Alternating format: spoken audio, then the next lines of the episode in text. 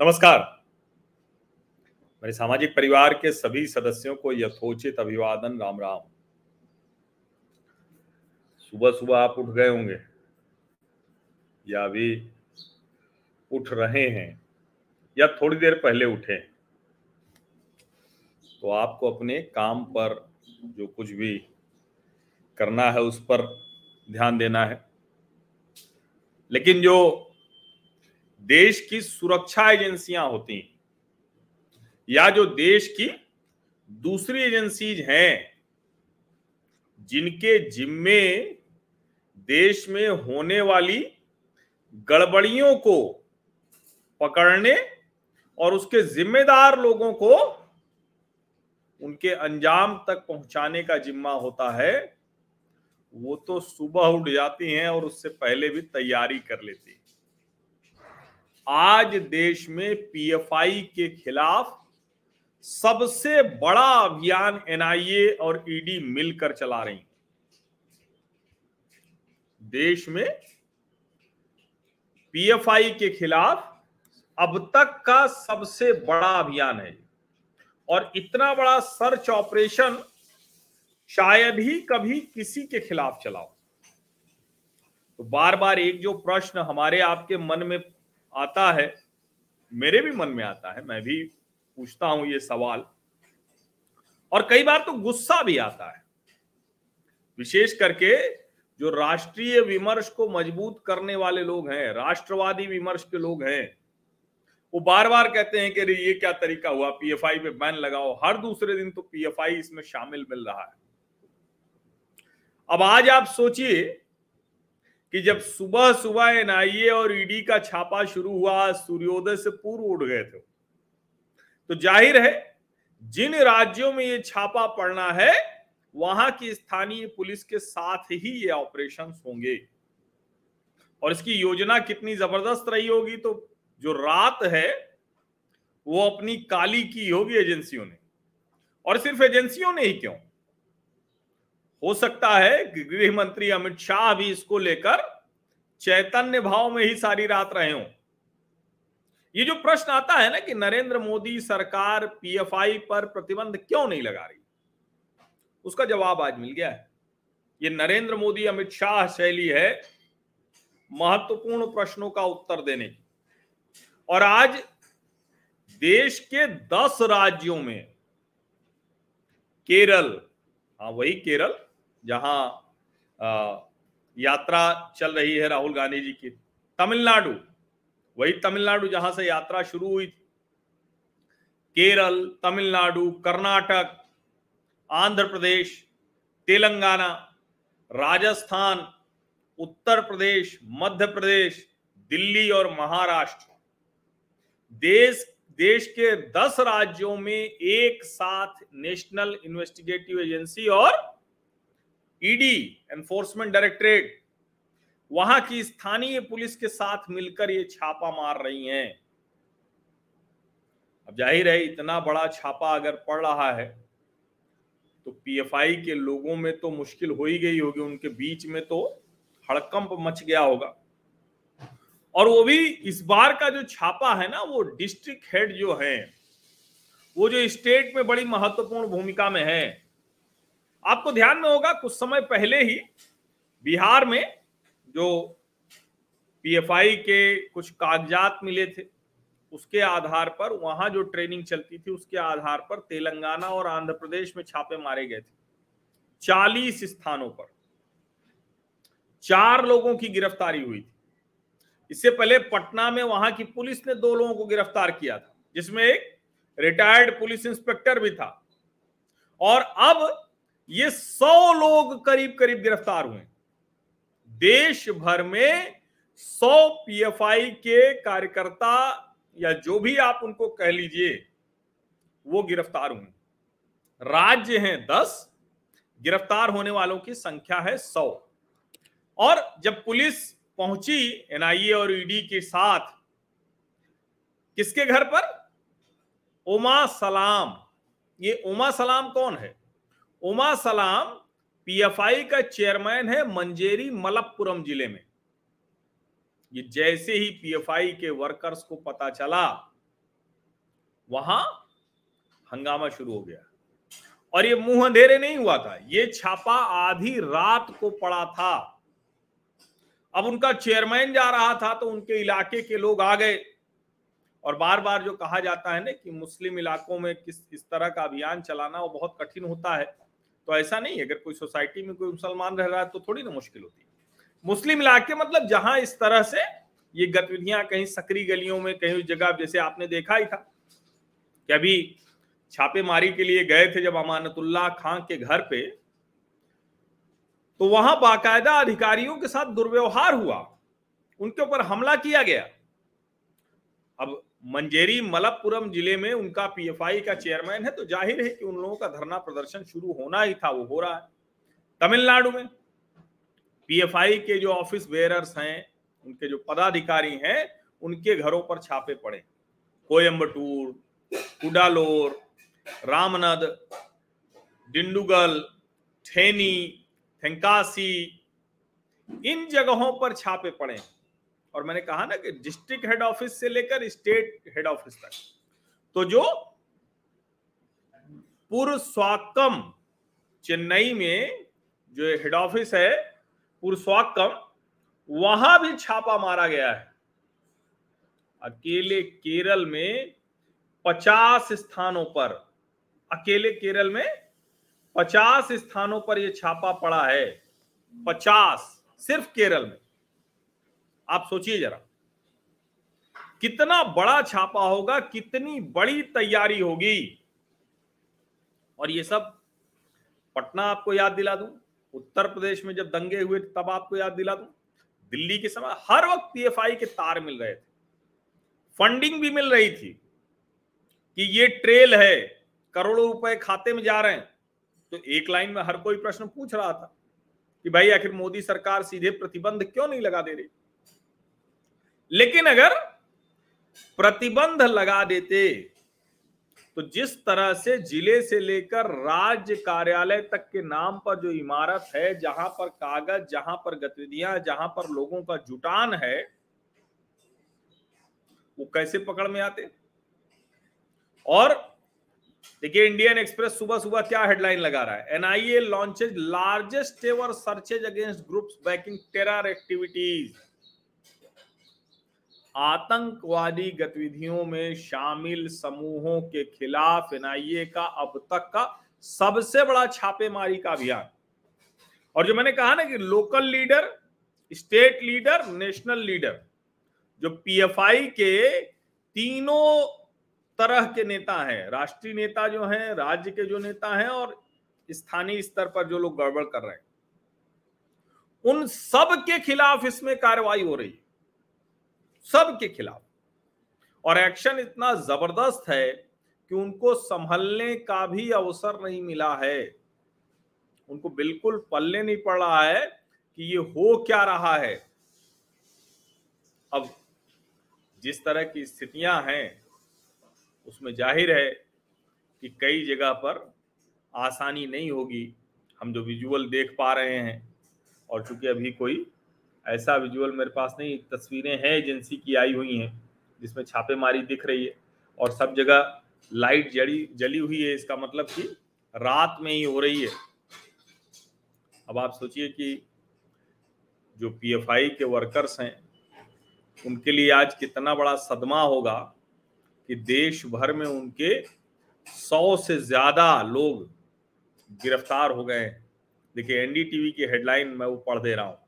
Anti terror agency raids popular front of India leaders in huge crack down ये जो अतिवादी संगठन है extremist organisation है, उसको पकड़ा जा रहा है। और ये बड़ा समझना बहुत ज़रूरी है कि पीएफआई संगठन अगर प्रतिबंध लग जाएगा तो कोई दूसरे नाम से चलेगा। लेकिन अगर वो पकड़ में है, वो ट्रेल उसकी मिल रही है तो फिर उनके लिए गतिविधियाँ चलाना ज़्यादा मुश्किल होगा। शायद जो अक्सर हम देखते हैं कि कई बार कहा जाता है कि ये नरेंद्र मोदी और अमित शाह कैसे काम करते हैं कि बहुत स्पष्ट तौर पर, बहुत शांति से, बहुत फुल प्रूफ प्रमाण के साथ क्योंकि वैसे नहीं होगा। तो आप तो जानते ही हैं कि दुनिया भर में जाने कौन कौन सी शक्तियाँ कौन कौन सी ताकतें लगी हुई हैं, जिनको एक अवसर मिले और इस सरकार के खिलाफ वो एजेंडा चला देंगी। इसीलिए हड़बड़ी में कोई काम नहीं हो सकता। हड़बड़ी में गड़बड़ी हो जाएगी।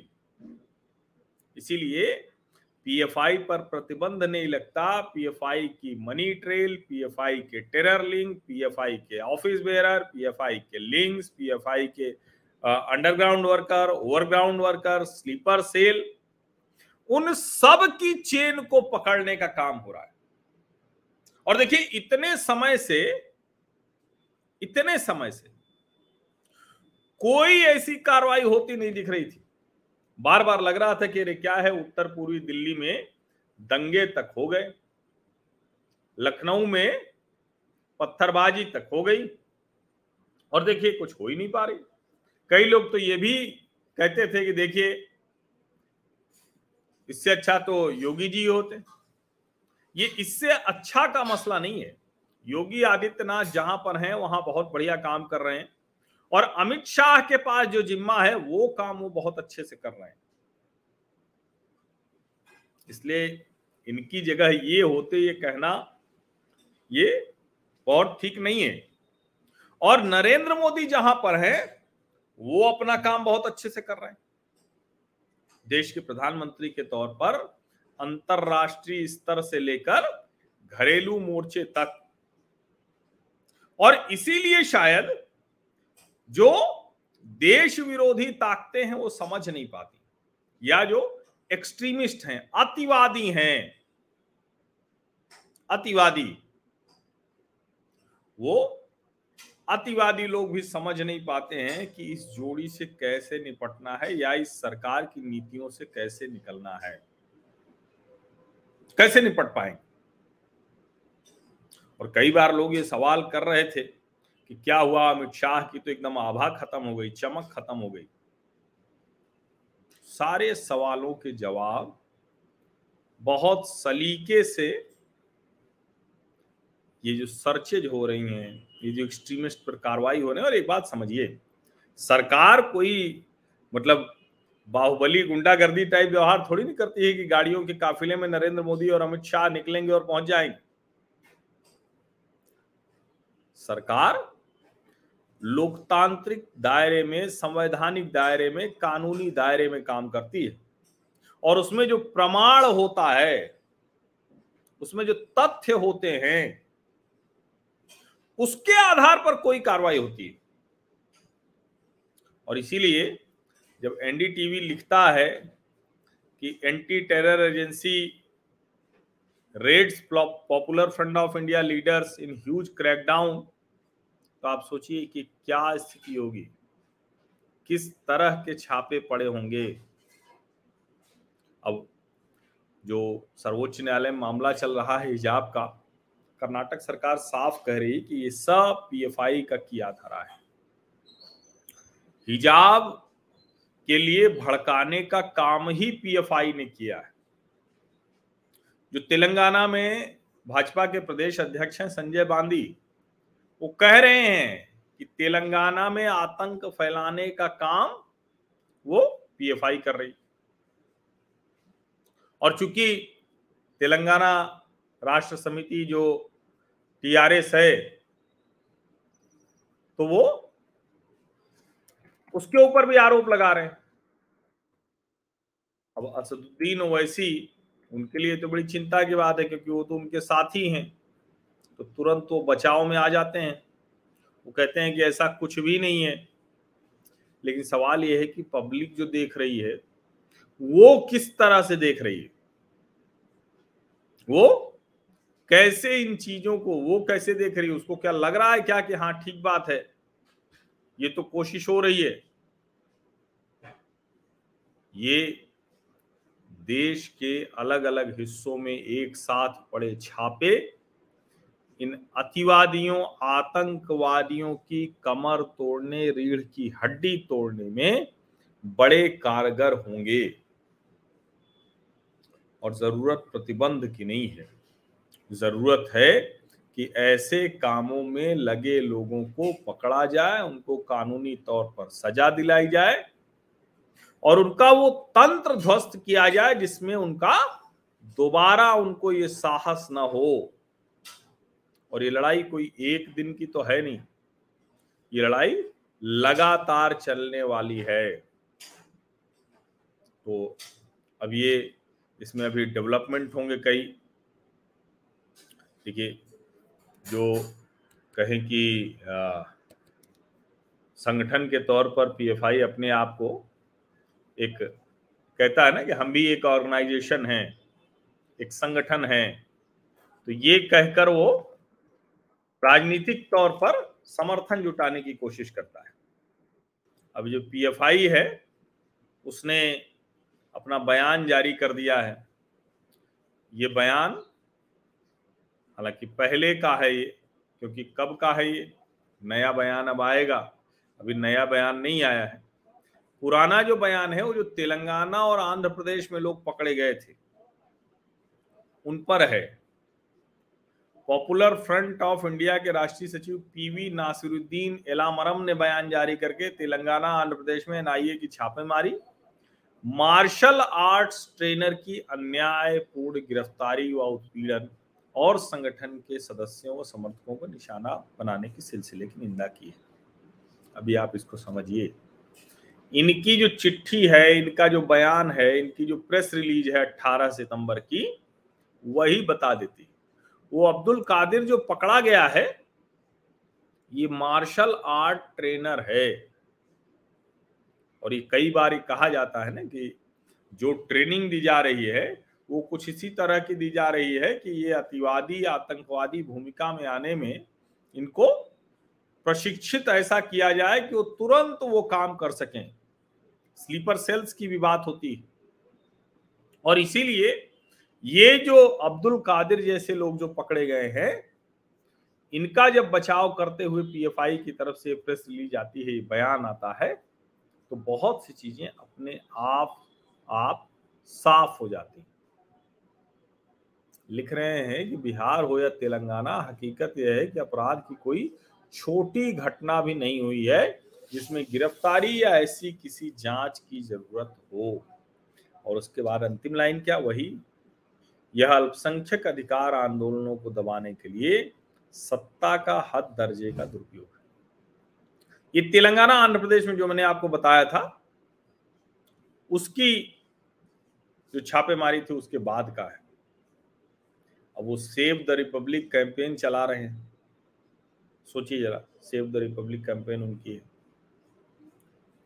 और इसमें वो क्या क्या कर रहे हैं, उसमें क्या क्या बातें कर रहे हैं उसके आधार पर सब कुछ सामने आ जाता है। अब इसके आगे क्या? दो चीज़ें। एक तो ये कि नैरेटिव में उनके मत फंस जाइएगा। ये बड़ा ज़रूरी है समझना। नैरेटिव में मत फंस जाइएगा, क्योंकि अब अलग अलग नैरेटिव इसके बाद आएँगे, क्योंकि इतनी बड़ी कार्रवाई, इतनी बड़ी छापेमारी जब हुई है तो बहुत से ऐसे किस्से, कहानियाँ वो आपके सामने लाने की कोशिश होगी। बताया जाएगा कि अरे, ये तो कुछ ऐसा था ही नहीं, ज़बरदस्ती पकड़ लिया गया। दूसरा, थोड़ा सा कानूनी दायरे में, संवैधानिक दायरे में जो कुछ होता है, उस पर भी भरोसा रखना चाहिए। जो मैंने कहा ना कि कोई बाहुबली स्टाइल में ये सब नहीं होता है। ये सब बाहुबली स्टाइल में नहीं होता है। कानूनी दायरे में कानूनी प्रक्रिया होती है, कार्रवाई होती है, उसके आधार पर सब चीज़ें आगे बढ़ती है। तो ये दोनों बात हमेशा ध्यान में रहनी चाहिए। अब मुझे लगता है कि इस प्रश्न का जो जवाब है, जो उत्तर है कि मोदी सरकार पीएफआई पर प्रतिबंध क्यों नहीं लगा रही, वो उत्तर आपको मिल गया होगा। आप सभी का बहुत बहुत धन्यवाद। सुबह सुबह की इस चर्चा में शामिल होने के लिए आज मैं भी बहुत दिन बाद इतनी सुबह चर्चा में, लेकिन मैंने देखा तो मुझे लगा कि ये खबर है। हमें लगा कि कितने लोग जुड़ेंगे, लेकिन फिर भी मैंने ये इसलिए चर्चा की क्योंकि बहुत महत्वपूर्ण खबर है। सबको पता चलना चाहिए, सबको जानकारी होनी चाहिए। और मैं तो कहता हूँ कि वेल अवेयर सोशल फैमिली है हमारी तो उनको तो ये बात ज़रूर पता होना चाहिए।